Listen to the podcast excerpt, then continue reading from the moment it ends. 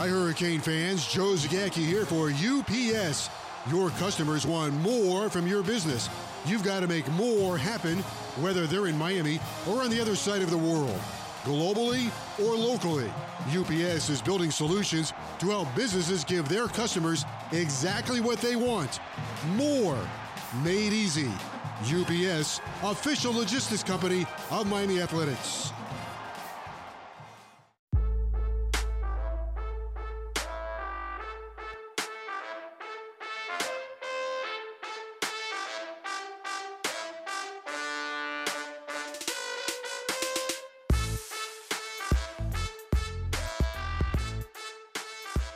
We are joined by Jon Beason, who's going to take us behind the U for his journey prior and getting to the University of Miami. Mr. Bees, Big Bees, appreciate you doing this.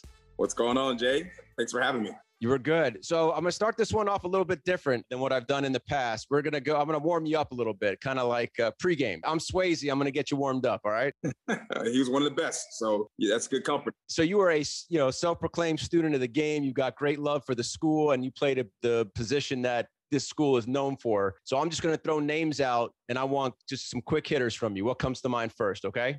Gotcha. We're starting off big. Ray. Intensity. Just a guy who played the game the way it's supposed to be played. And you could tell that it mattered. Dan Morgan, College Football Hall of Fame. The best. I think Dan is the best. The numbers speak for themselves, what he was able to accomplish at the collegiate level. And, the splash that he had in the NFL, Super Bowl record for tackles, just a guy who the football gods said, hey, we're not going to let you play, 17 years like Ray Lewis. We're just going to give you one full year. But Dan would have went down in history as the best to do it. Michael Barrow. Stoic, leadership, tough. Another guy who had a lot of passion, studious, just a truly student of the game and the ability to make the guys around him play at a higher level. He's the glue. Rohan Marley. Rohan. We had this conversation before, and, he claims to be the original number two, which he is. He made the number two look the best. Willis accomplished the most, but he made it look the best. And I had this conversation with him. I said, you were about a decade too soon. He would be prototype if he was coming out now. He'd be a high draft pick, but he was just a little undersized for the time when the game hadn't evolved yet into the pass-happy spread offense that we have now. Shaq Quarterman. Potential. Full of it. I think if he would have played in my era, if I was fortunate to play with 4 or 5 guys that got drafted, 2 first-round picks, and Vilma and DJ Williams. And when you're so close to that type of production, it's easy to just kind of get in line and follow. They were given so much as freshmen to come in and start. That should never happen at the University of Miami, especially at that position. You should be in awe of the guys that are the seniors and the juniors. And when I think about Shaq, potentially he could be as good as he wants to be. And he'll realize that as he gets deeper into his pro career, but he can be whatever he wants to be. He has the tools, he has the makeup. It's just being able to shoulder the burden of playing Mike linebacker. The last one for now, Mr. Vilma. Mr. Vilma. Well, it's very simple. He's the best to do it. He's the most accomplished on and off the field. And I talk about when I say the best to do it, I mean, obviously Ray has, two Super Bowl rings as opposed to one. But Ray doesn't have a national championship. Vilma went higher in the draft. Neither one of them, I think, won the Buckus. But, Vilma, how he carries himself, the way he's perceived in the community, the way his colleagues perceive him, his academic prowess, his business endeavors, he's just doing it the best. And he's a great father. So when I think about Vilma, I just think that in totality, he's set the bar pretty high in everything. All right. We could do this all day, but is there anyone that I have not mentioned that you would like to make mention of? They're not under the radar, but I think the other sides of the Bermuda Triangle, Darren. They were on the list. It's a hard list. Yeah, no, I got so much other stuff I wanted to talk to. We'd be at this all day, but Darren Smith and Jesse Armstead are on the list. Yeah. When you play Mike linebacker, you realize how the guys on the outside of you, if they're good, how much easier it is for your job to do your job. Jesse was a guy that was back and Michael were at the same time. They had injuries and they were back at the University of Miami. So I was able to kind of pick their brain. And, I'm so glad that I did. I wasn't so shy to be like, man, those guys don't have time for me. but they taught me a lot about the game when I was still in college. They got out there doing one-on-ones because they were coming back from injury. Just studs all the way across the board.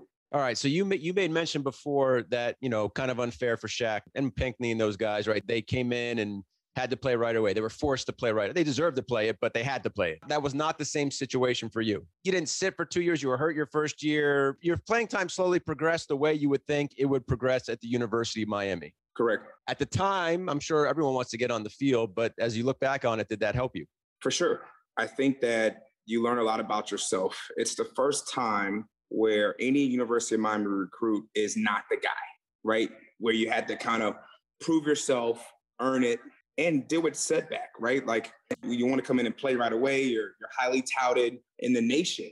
And then you're going to sign up to be fourth on the depth chart behind Sean Taylor, Brandon Merriweather, Marcus Maxey.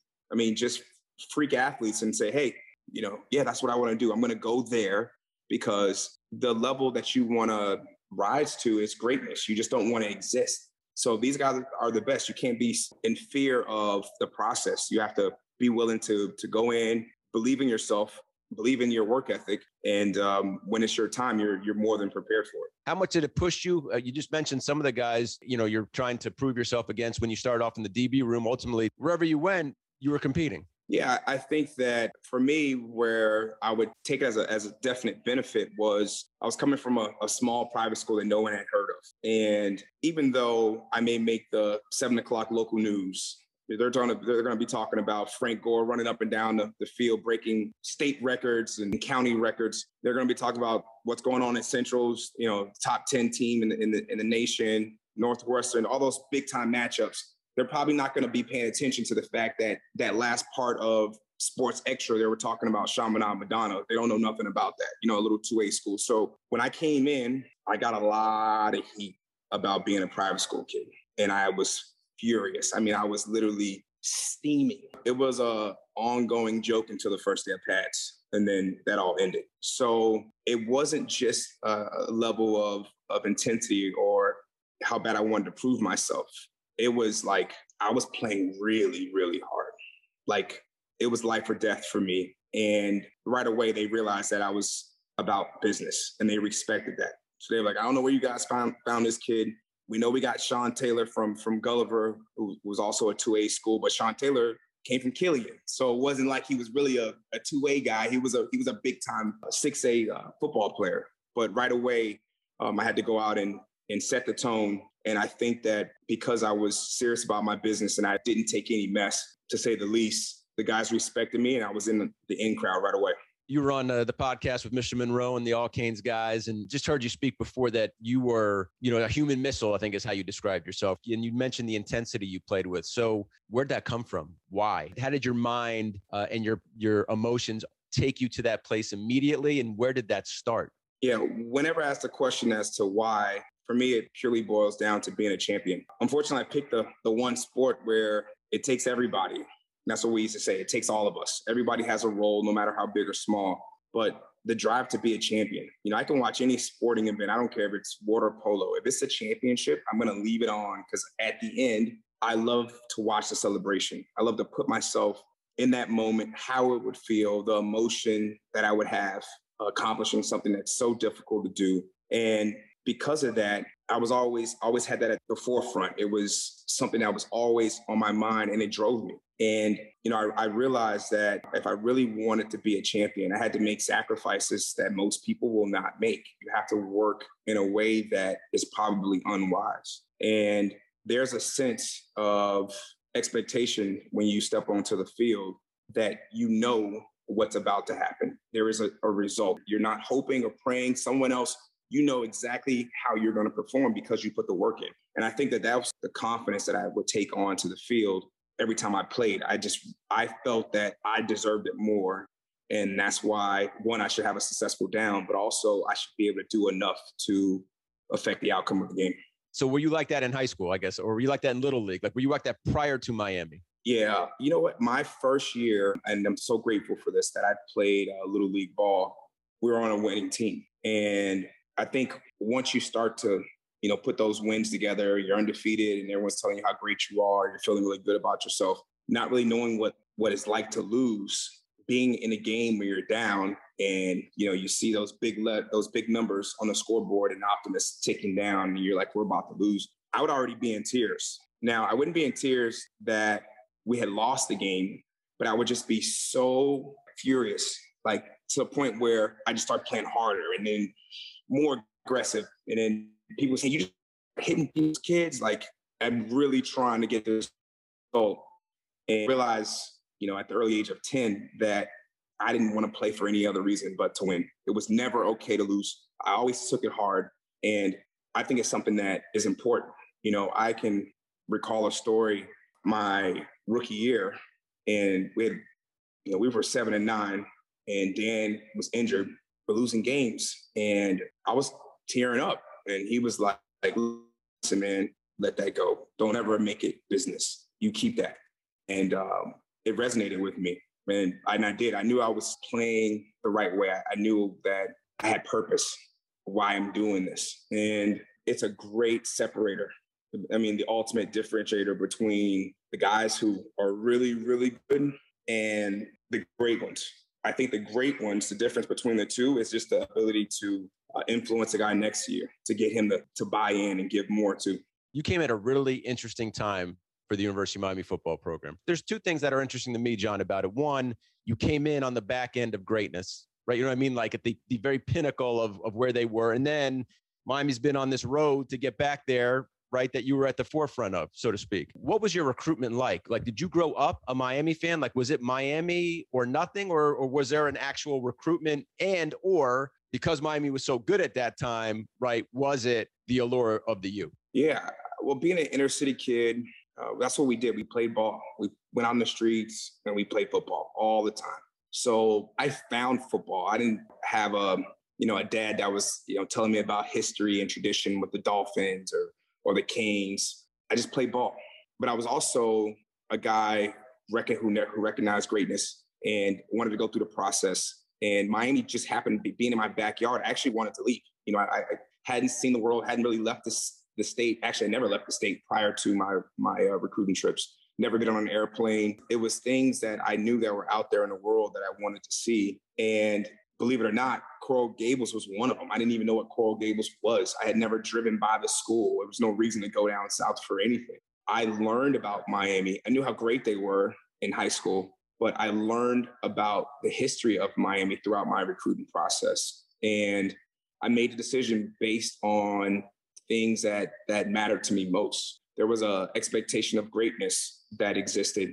There was a sense of unity and community amongst the players. The fraternity was like no place I had to visit to. And the history, the level of what they were able to accomplish and why they play the game, how people view them as former Hurricanes at the highest level. It was a why. Like, I want to do that. I want to be like that. And it was very simple at that point. It was more a gut emotional feeling that I needed to be at UM. And I felt it midway through the second day, or the end of Saturday on my recruiting visit. I was like, this is it. I was in awe. It was time. And I went and rushed to tell Coach Coker that I'm coming to the U. And I wasn't about, I didn't do the hat thing. I didn't, you know, mess with other schools. If I wasn't interested, I told you from the very beginning, thank you. I appreciate it. I'm not interested. I'm focused on winning the state championship, all of that stuff. I just was very mature about how I went about it. Everyone talks about the brotherhood, the mindset, the standard, the championship, the unity, all of that. It comes through in a lot of these conversations. Is there something specifically you remember that showcases that? Like, once you come in and you start training, and especially that nucleus of coaches that won the 2001 national championship and should have won 2002. And I think collectively, they coached us extremely hard. They didn't allow us to kind of go through the motions. And typically that starts with the strength coach. You know, most of us were in fear of whatever the workout was. We were in fear of what Swayze had prepared for us on that particular day. And I really, truly believe this, that when you hurt for something, when you strain for something, oh, it's so hard to let it go. It is so hard to let it go. And you realize that, you know, every guy who comes to UM doesn't, you know, rise to be this great player at the next level or become this high draft pick. Most of us don't, but the few that do, it was enough of them to kind of carry the load of how it should be. And it was non-negotiable. You know, there's stories of egos in the locker room where things get physical because a guy's not quite giving the level of work ethic that he's supposed to be. The coaches talk to you that way. It was very much a, you know, a matter of like, listen, it's championship or nothing. If you don't like it, you can get out, you can transfer to, you know, a top recruit in the country. It did not matter. And I think the kids that embrace that and understand that it's your duty, that you must live up to the standard that's set before you. And it's unlike any other school. People can talk about these other universities. I'm telling you, it's no different, because once you get to the NFL and you're on the team with other guys who played at other major universities, they'll tell you, I was scared to go to Miami. I wanted to go to Miami. You know how many times I hear that? You know how many times you get trolled on Sundays, or I'm sorry, Saturdays, where we're traveling to wherever, getting ready for a game on Sunday, and guys are talking about what's going on in the University of Miami game. What, we don't even have to be ranked, and they still want to talk about Miami. They want to be a part of it so bad. They wish that they can say that they're the originators of what we know the game to be, football. I'm saying that the entertainment factor, the factor why people want to sign up and watch you play, is because of the way we made the game that. We were the major brand. We were the most recognized logo in sports in the country at a point in time. We've done so much in terms of tradition being first that the game has grown so much. And it's so funny when you talk about excessive celebration. We used to say, well, don't let us do it. When we made it a 15-yard penalty. And now you look at the NFL reverting back to allowing the guys to celebrate after a big play or a touchdown.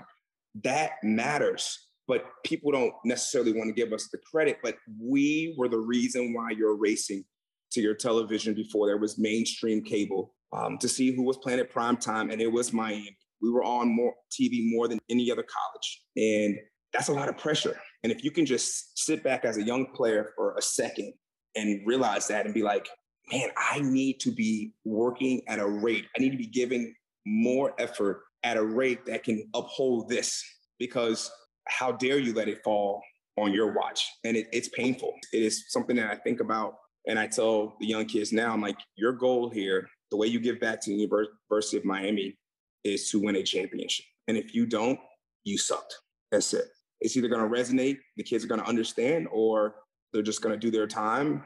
And, you know, 3, 4, 5 years, that's it. It's just time.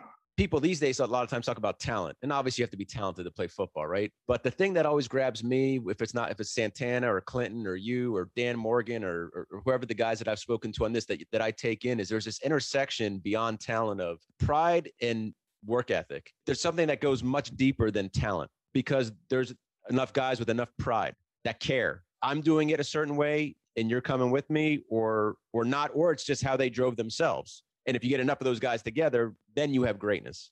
Yeah, there is no substitute for the guy that it matters to. That's ultimately what you want. Tom Coughlin, one of the greatest coaches in NFL history, and maybe the best motivator, probably the sternest coach, just based on the little things that he wouldn't let slide. He wouldn't let anything slide. I mean, his attention to detail was untapped. There is no comparison. He would have us saying every single day based on whatever we needed to hear, however practice went, and he was always prepared for it. I mean, the night before a game, his delivery is, you know, it gives you goosebumps. If you were a true, just a football guy, you know, you would just respect this dude. And he would say, the will has to be greater than the skill. And think about that for a second. You know, it's a lot of guys. I mean, there's guys that go first round that have great careers that end up maybe lucking out on a Super Bowl champion team that really kind of coasted. And that irks me. I mean, it bothers me to the point where I'm like, as good as you are and as great as people think you are from the outside looking in, man, like, how do you just exist? How do you just give a half effort most of the time and not allow your true skill to really shine and to go down as maybe the best to do something? Like, Devin Hester is the best returner ever. You know, Frank Gore has a chance to be the best running back ever. And people will say stylistically, this dude, that dude, but like, you don't play as long. You're not as highly respected. And the things that people talk about Frank, especially in the industry, other coaches, they'll say, man, I love Frank Gore because the way he picks up the blitz. There isn't a player better. There isn't a running back better That's selflessness. That's like doing, it's not your time. You don't got the ball. They're not throwing it to you. It's not your time to shine. No one would ever know that unless you put the film on and see them knock dudes out. Okay, linebackers, safeties, you know, if it happens to be a defensive lineman based on protection, those are the guys that they care. And parents will come up to me or fans, you know, what is it? You know, why? And it's hard to put into words, but it just mattered, man. It just matters. And, you know, the tears that were shed on the field at Miami based on the workouts, you know, guys fighting to stand up because we weren't allowed to bend over to make their time. If you didn't make your time, we had to run extra. So someone would go grab a guy. And if you did make your time, we're going to put you on Front Street. You're going to have to turn your shirt inside out. You know, Coach Shannon took U's off of helmets and made guys earn it before you got the U on the side of your helmet, because it kind of became this fad thing. Guys were like, man, I'm a Miami Hurricane. What does that mean? You get a UM tattoo. Like what? But what did you do to earn it?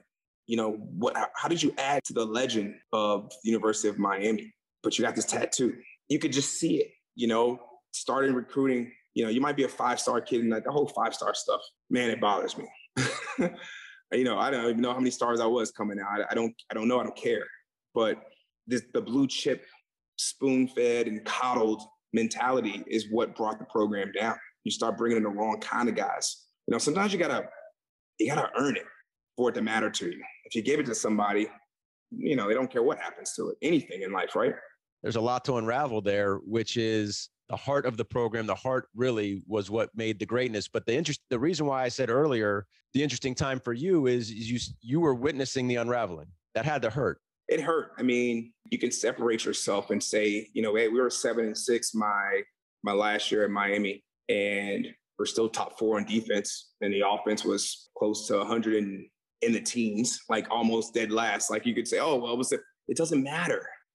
No one cares about your individual ranking. No, it just, you had not enough guys bought in.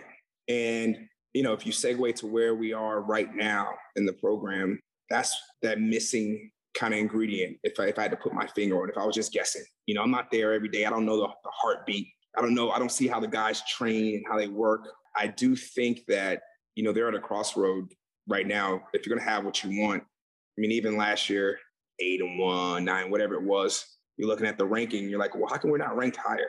You know, how come there's 8 one-loss teams in front of us? And it was the eye test. It was how we're winning games. But I think that if you're going to be consistent at anything, the most important thing is discipline. And discipline hurts sometimes. It's a relationship that you know you need if you're smart, but you hate it. Well, that was interesting about the Tom Coughlin thing, your reverence for him, because in the media, right, the outside looking in for someone like me is, well, no one would want to play for him. He's such a, you know what, an old SOB and blah, blah, blah. And then you see, then to hear you say, you know, you basically love the guy. Yeah, I think that when I got there, I heard stories about it.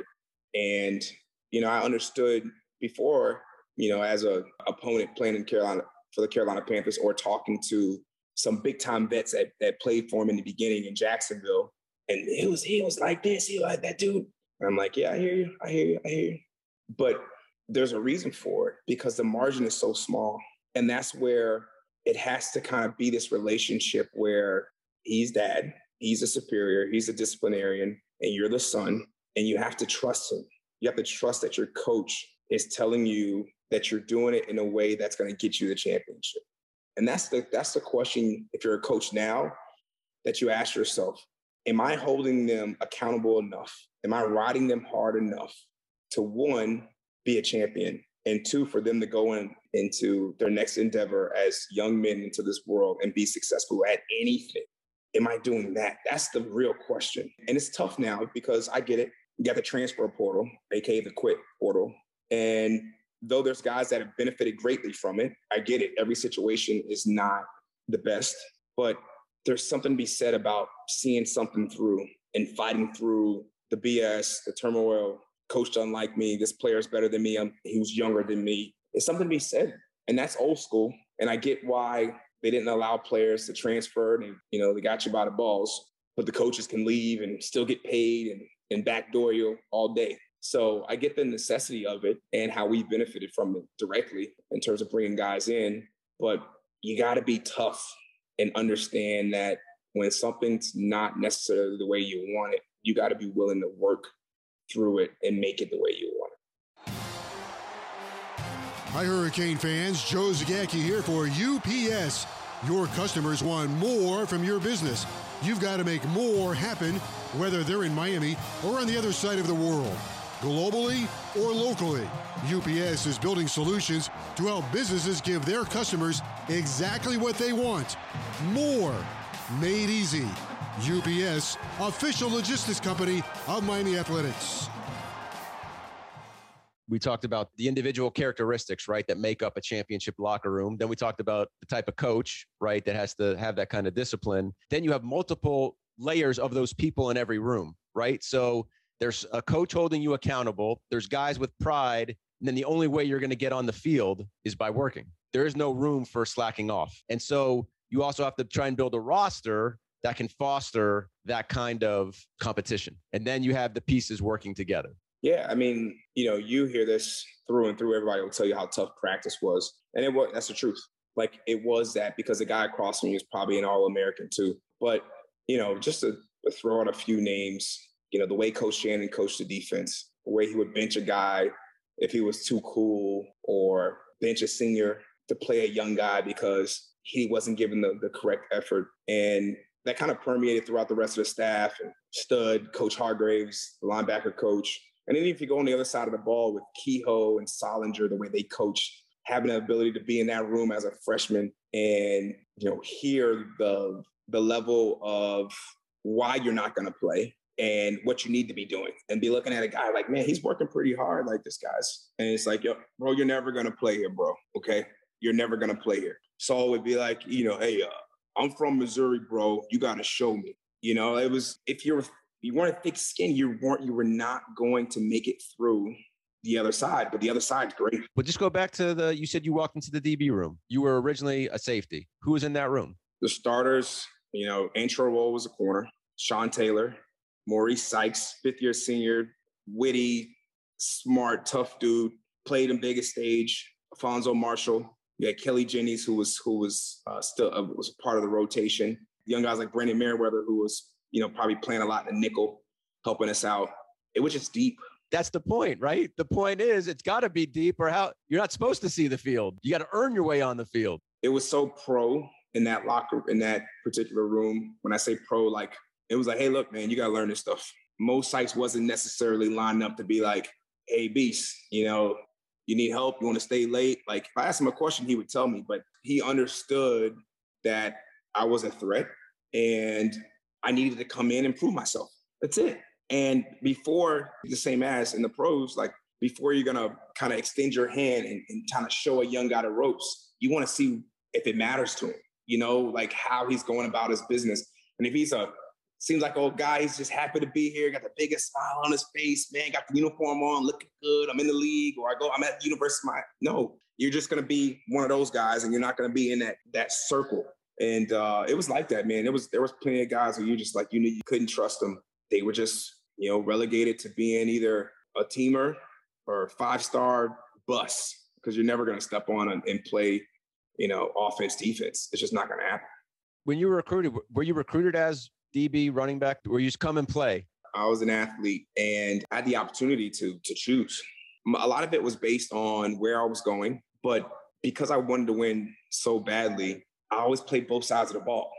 You know, I want to play offense and I want to play defense. And, you know, when you go to University of Miami, almost nobody has that luxury of playing both, because we don't need you. As good as you are at whatever you do, we can have you stay fresh on offense, and the person who is as good at you on defense can play defense. Like, it was very much like that. But I think why I was able to bounce around and always be a guy who could fill the need is because of how I played ball and how I took coaching.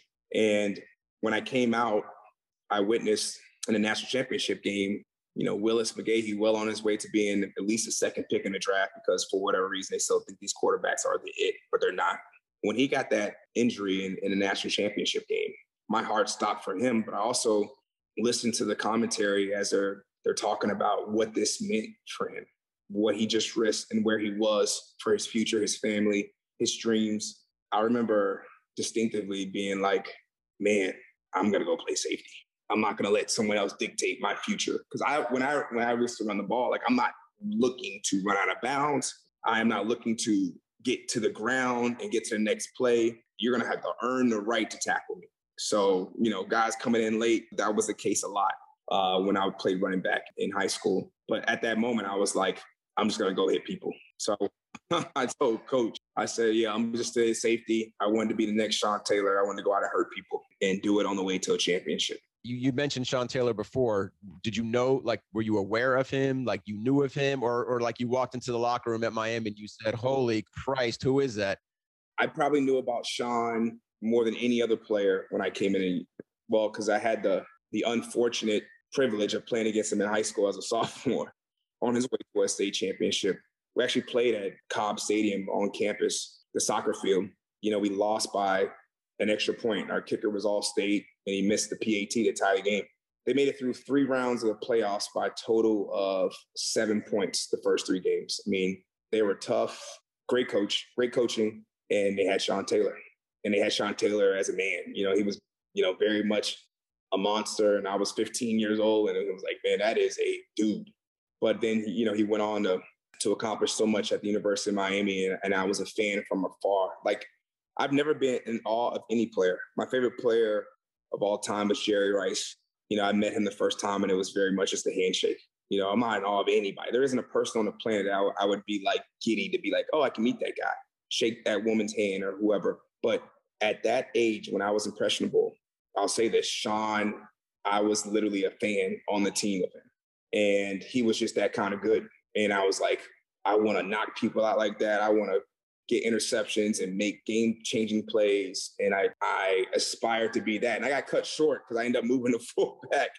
So they kind of like, you know, I'm not even paying attention anymore. But it would have been interesting to see what happens or what would have happened if I had stayed in that DB room for the full season. You know, just the ups and downs, the scheme, just everything. I would have been privy to be a part of that particular room. The funny part is I never was in a meeting room with Vilma or DJ. I didn't really get a chance to know those guys because I was playing offense. So that relationship was more when they came back and then being like, hey, Vilma, can we sit down and watch some tape? You know, how do you prepare? And then him being generous enough to like sit me down and, yeah, I'll meet with you. You come here, let's watch film. This is how I do it. And then, okay. You know, wide-eyed, and I had these resources, and I took advantage of them. So can you give me the scouting report on Sean Taylor? So the scouting report on Sean Taylor. Sean Taylor is, with these eyeballs, he is the best football player I've ever seen play the game, grace the field, wear shoulder pads and helmet. He just had this competitive spirit. Okay, and I'll give you an example. This is how much of a fan I was. Season's over, and we got this star-studded cast of prospects that are going to be drafted in the first round. And then you got the guys that, you know, like Darryl McClover, who's going to go in the 7th round. You know, you got guys that are still going to go play in the league that are also training. You got like 10 guys that are getting ready for the combine. And this is at a time where everyone stayed home and trained with Swayze. And they were working on the 5-10-5. And of course, you know, you got some dudes out there that can just change direction with the best of them. And you know what? Maybe it wasn't for the combine. It might have just been training, but it was definitely Roscoe, and it was definitely Sean Taylor. Roscoe Parrish is, you know, he's not human. Okay, that's the kind of change in direction he has. And he had the fastest 5-10-5, and everyone was going in, and Sean kept telling Swayze, no, time it again. Let's do it again. Everyone's going in. Swayze's like, help me, I get in, we get the lift. And Sean's just like, no. And he literally dove to break the time. And I don't think he beat Roscoe's time. I think Swayze had to tell him that I think he lived in Miller Lakes, which is probably about a good mile and a half from campus. He would wear a weight vest and run home. You embrace those things. He was a warrior, man. And I'm lucky to see the level of commitment firsthand. So when you train that way and you're doing the things behind the scene, I mean, it shows so brightly. And 2 years later, I'm not necessarily the guy when I transitioned to linebacker, but you know, my linebacker coach told me, man, look, I don't know why. I just don't know why. I don't know what more you need to do to be the guy. And that's what Coach Hargraves told me. He said, man, sometimes you're just not the dude. And it didn't make sense, but he didn't have an answer for why I wasn't a starter. And obviously it wasn't his decision. But when given the opportunity to play, the reason when I became the full-time starter, not just in base, Coach Hargraves came to me and he said, yep, Shannon said, if you're going to play that hard, we got to leave him on the field.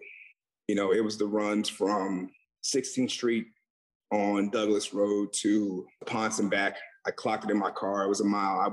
You would see me sprinting down Douglas. It was the 15 flights of stairs. I would run with weights on my quads and come back into my apartment and, you know, see the boys sitting there up and down the stairs. The runs on Key Biscayne Beach when no one's out there looking, you know, sneak around the hotel and running it back to get to the sand. It was running a hill at Tropical Park when no one's there. That's what I mean by you got to hurt for it. So Sean was very much like that. He was a guy that would lean at the end of the first 110 when we were scheduled for 32. That's why he played like that long, like a few seasons. And the way people talk about him, great players, Cortis and Santana, who witnessed it up close, the change in his body, you know, in terms of being a 230, 235, you know, 4'4" guy to get down to about 220 and blazing, come out of post and knocking Terrell Owens out and Ochocinco and not caring about the punter in the Pro Bowl. Like, that's how you play. That's how you play. So speaking of changing your body, did you grow? Did they move you to linebacker or you grew into a linebacker?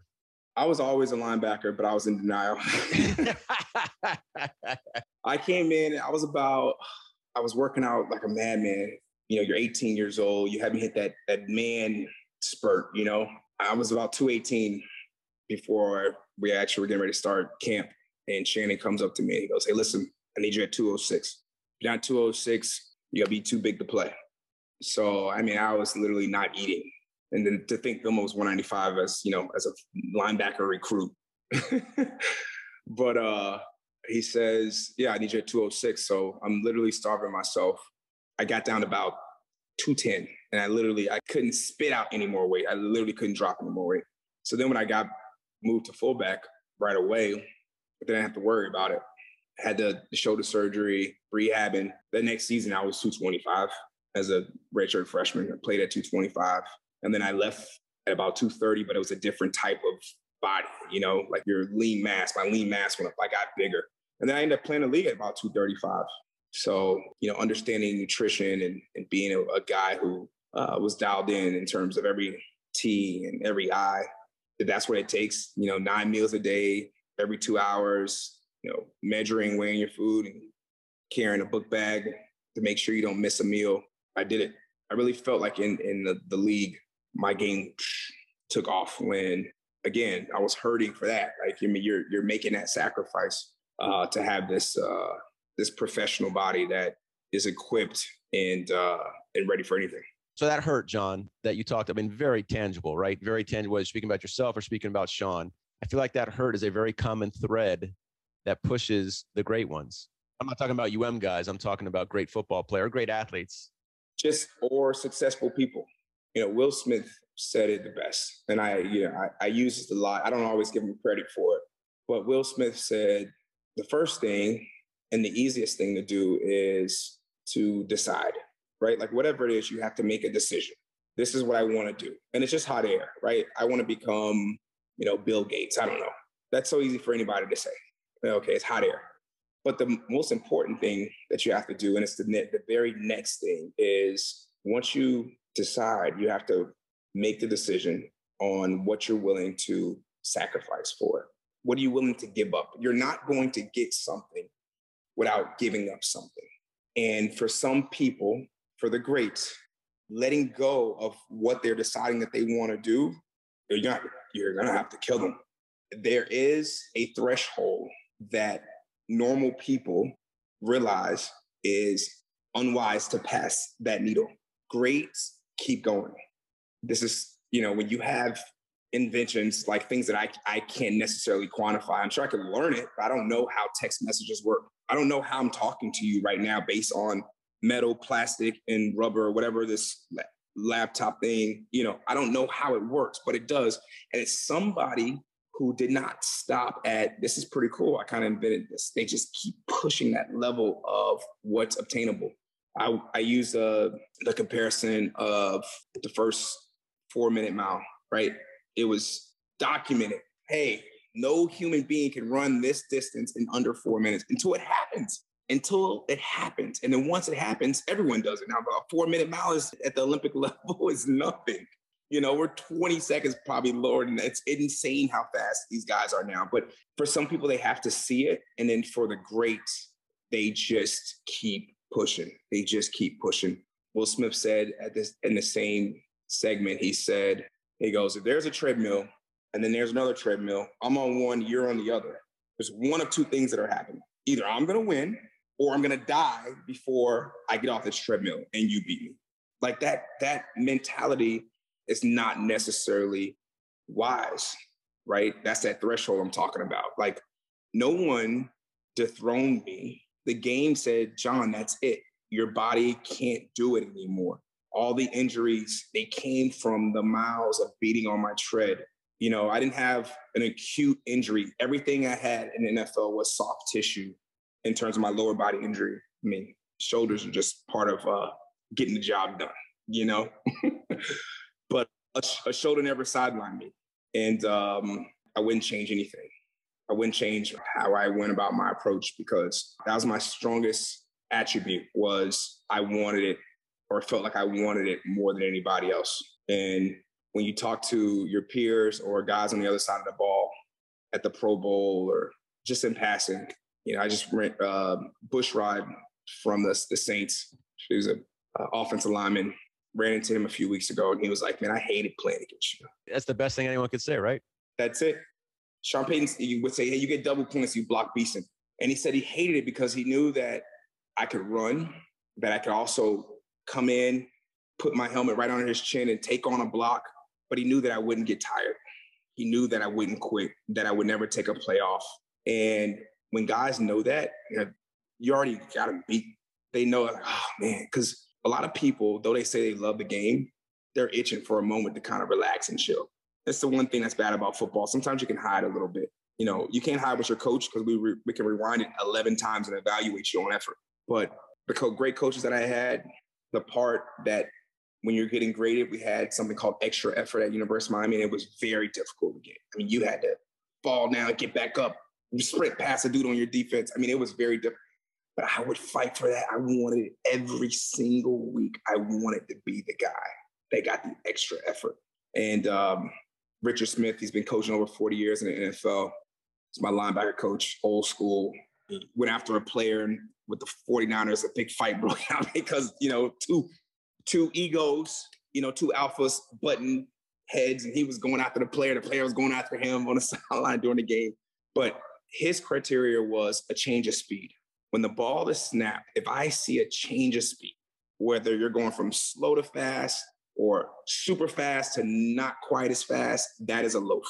And I appreciated him coaching me like that. I was up for it. I wanted it done that way because you have to think that if you play 55 to 95 plays in a game, that one play is the play that determines the outcome. And that's got to be the mentality. Doing enough of these, it's that mentality, that mindset, that hunger, that emotion, whatever, all of it packaged up together. That separates the special ones, man, because it's so influential, you know, to be around that greatness. But I would say to you, it's not normal to be white. Like the normal isn't wired that way. No, that's why there's so much mediocrity in the world.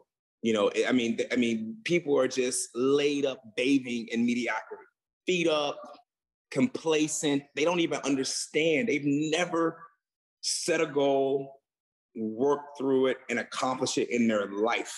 It's the almost, and then it's so much of it that becomes kind of the new standard. That this is like, oh, this is probably like this is just about right. Like this will get me what I want. And then, man, if you're on the other side of that and you're a person who's willing to push and make the sacrifice, oh, my goodness, you separate yourself so much. You run circles around people. It becomes easy because they just don't have, it just doesn't matter that much. And their heart, their conviction, their morals, values, things that they hold true, it does not matter enough for them to hurt that bad for it. Now, I'm going to bring up a name that's not going to mean anything to most people listening to this, except it will to you. But I'm guessing your high school coach falls into the category of some of the disciplinarians, hard asses, accountable personalities that, and his name is Mark Guandolo, Coach G, that I got to be around when he was at Cypress Bay. I was covering high school football, just one of a kind. When you were talking about, to some extent, Coughlin or Richard Smith or whatever, you were talking about him. Mark Guandolo, by chance, okay, walked into my life as a coach. He was so far and above qualified to take the job at a 2-8 Chaminade Madonna, where he originally started coaching in 88. So this would have been 16 years prior. Like, the fact that he came there and instilled the methodology. Okay, I was willing to do the work, but I didn't understand how. Like, I wanted to win bad, and I was competitive and optimist and whatnot, but I just did what a coach told me to do. I didn't understand that it takes more, that you have to do more, that you have to give more. And Mark Guandolo, any player who's ever been around him, is better in life because of it.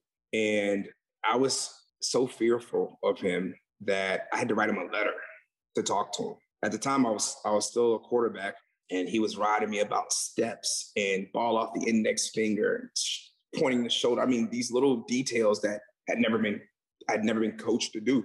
And it was rough. I never got beat down because I was always like the better kid. I just did what the coach said, and it was great. And I was like the prodigal son for every coach I've ever had. I never had a guy ride me like that. But I understood then what it took.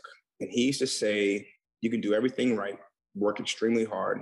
Now, everything could be favorable, the schedule, your talent around you, home and away, no one gets injured. Everything could be perfect.